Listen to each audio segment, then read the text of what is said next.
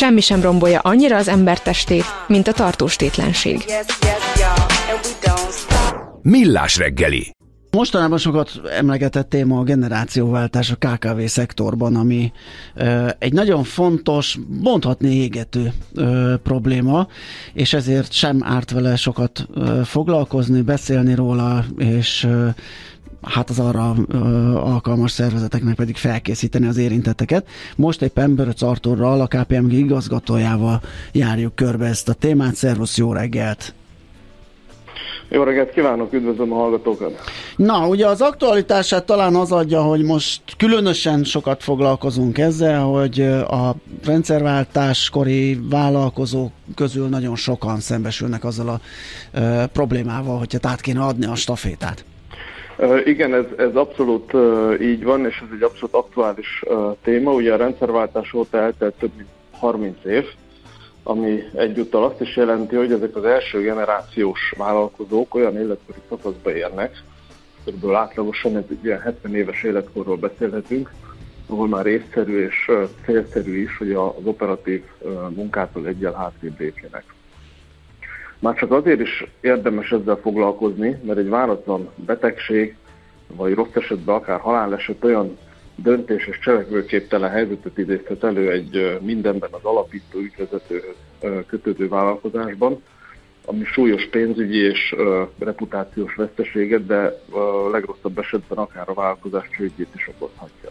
Uh-huh. Emellett arra is érdemes gondolni, hogy egy ilyen generációváltás az mindig egy átmeneti időszakkal is jár, amire érdemes, hogy hagyjanak mindig időt. Mik az eddigi tapasztalatok? Mert ugye az, tehát most kulminálódik ez, tehát most mondhatnánk hogy esetleg, hogy, hogy, hogy a számosságát tekintve talán többen szembesülnek ezzel, de hát nyilván az életkori sajátosságok miatt nyilván folyamatosan vannak generációváltó vállalkozók. Csak az egy, az egy az egy folyamat, és, és, és x számú érintetről szól, most meg azért picit, picit többen lehetnek, tehát hogy mi a gyakorlat itthon, mennyire megy ez jól, mennyire szereztünk ebbe tapasztalatot?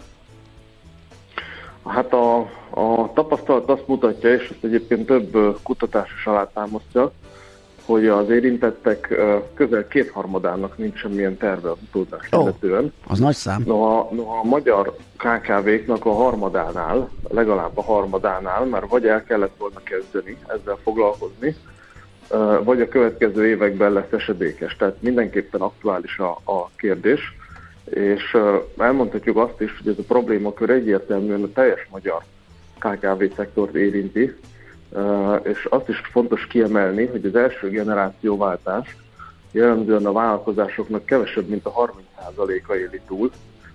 Ugye ezt érzelmileg is nehéz lehet feldolgozni, arról nem is beszél, hogy a második generációváltást követően ez az arány már jóval kisebb, ennek mint egy a fele 10-15 százalék. A túlélés itt rossz döntések sorozatát jelentheti? Tehát teszem azt, átruházom a fiamra a vállalkozást, csak pont a fiam egyáltalán nem érdekli az, amit én csináltam. Ennek meg is lesz esetleg a negatív hozadéka, vagy miből, miből hogyan kell megfognunk ezt a sikertelenséget? Uh, ugye ennek mindig van egy, van egy uh, érzelmi uh, oldala Aha. is. Uh, nem, nem mindig az a legjobb megoldás, ha, ha a papa fia vagy a papa lánya veszi át a, az üzletet, Igen. mert uh, közel, közel sem biztos, hogy ő a leginkább alkalmas erre, még akkor se, hogyha ő a papa kedvenc lánya vagy fia. Ugye mi ezen a területen azért elég otthonosan mozgunk, és mondhatom, hogy szép eredményeket is értünk el, sok ilyen munkát végeztünk. Azt kell látni, hogy ennek a generációváltásnak alapvetően három fő szakasza van, három fő szakaszra tagolható, és érzelmileg egyiken se könnyű túl lendülni. Ugye az első és a legfontosabb felismerni a helyzetet, és megérteni azt, hogy ez nem kizárólag egy üzleti értelembe vett tranzakció, főleg a papának vagy a mamának, aki a vállalkozó volt, hanem ez egy jó értelemben vett életmódváltás, amire mentálisan is fel kell készülni. Ez az első. A második, ennek a megvalósítása, ez igazándiból egy nagyon komoly projekt, ami felkészültséget, objektivitást és szakértelmet kíván, és ez jellemzően legalább egy évig eltart. A nem kevésbé fontos a harmadik része ennek, felkészülni arra, hogy mi lesz utána. Mi történik akkor, amikor már nem kell minden nap az irodába menni, nem kell minden nap irodai operatív munkát végezni, kell, hogy az embernek legyen egy terve, hogy mit kezdjen önmagával, mit kezdjen a pénzével, amit a vállalkozásáért kapott, uh-huh. és továbbra is fontosnak, hasznosnak érezhesse magát. Tehát akkor itt nem csak egy üzleti folyamatra kell felkészíteni az érintetteket, hanem egy ilyen mentális, nem tudom, egy ilyen kócsolás, vagy, vagy, vagy egy ilyen ö, pszichés támogatás is ö, szükségeltetik, és tanácsadás. Absz- abszolút ennek a, a mentális, pszichés érzelmi része nem kevésbé Aha. Fontos, mint a tisztán hardcore uh, üzleti része. Ugye erre több, több megoldás is létezik. Mint? Uh, ahogy mondom, számos megoldás létezik erre. Vannak uh, olyan munkáink nekünk is, ahol egyszerűen felkészítjük az adott céget az eladásra, átvilágítjuk, értékeljük, uh, és segítünk a leginkább megfelelő vevőnek a megtalálásában, ezt a teljes folyamatot végig kísérjük. Ez talán a, a legegyszerűbb Igen. verzió. Egyébként a tapasztalat azt mutatja, hogy a magyar vállalkozóknak csak egy kis része szeretné így végérvényesen eladni a, a vállalkozását. Sok esetben, különösen ha az adott cég még fejlődni, növekedni akar, kerül sor pénzügyi vagy szakmai befektető bevonására. Ugye ez egy másik szenárió.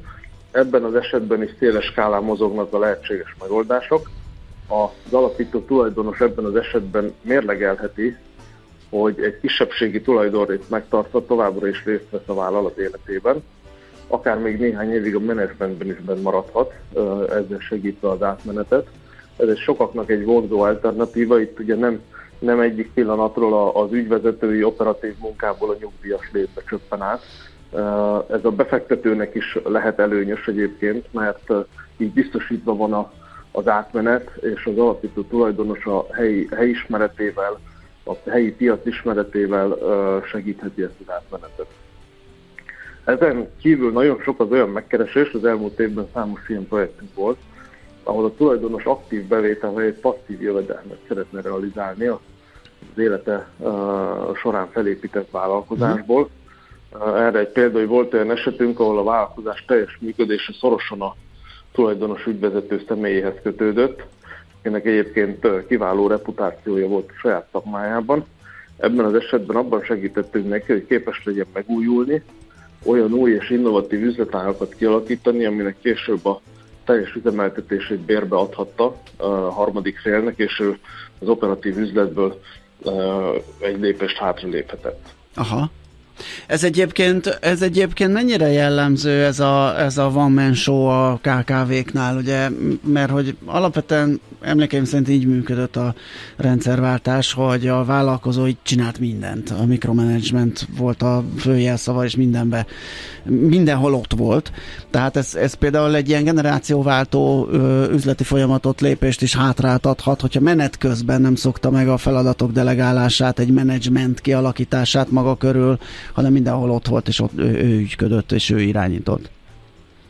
Ez nagyon sok esetben jellemző, nyilván a vállalkozás méretétől is. Igen, biztos. Függ, de ez, ez nagyon sok esetben jellemző, és adott esetben, ahol kialakított egy menedzsmentet is lehet, hogy nagyon sok minden mégis az ő személyéhez Aha. kötődik, és a helyzetet nehezítheti az az állapot, hogyha akár beszállítók, akár kulcsügyfelek szintén a hasonló jellegű, egy ilyen közel 70 éves vezető által vezetett, szintén egy kézben tartott módon irányított cég, ahol szintén pontosan ugyanezekkel a problémákkal fognak szembesülni, és hogyha ennek a vállalkozónak az egykori, egykori kapcsolatai szintén elérik a nyugdíj, nyugdíjas kort, akkor sok esetben azzal szembesülhet, hogy akár a beszállítóival, akár a kulcsügyfeleivel már nem tudja úgy megtalálni a hangot, ahogy eddig. Uh-huh. Hát ezért is fontos erre felkészülni. Világos. Hát jó, kemény feladat ez, úgyhogy azt hiszem ebből is kiderült, hogy érdemes, érdemes külső segítséget, tanácsadást igénybe venni, mert egy többszörösen összetett, tehát nem láthatóan vagy hallhatóan nem csak üzleti folyamatokról van itt szó. Meg jó hír, akik most kerül sor, már hogy az elmúlt években ilyen. a jó példák, rossz példák Igen. azért most már nagyobb számban állnak rendelkezésre, és akkor ebből is tanulhatnak, akik most jutnak erre, vagy erre a ponthoz, hogy generációváltás következik. Nagyon szépen köszönjük a Köszi segítséget. szépen, jó munkát, szép napot! Köszönöm, sziasztok! Szia! Böröc Artúrral, a KPMG igazgatójával beszélgettünk a generációváltó KKV-król.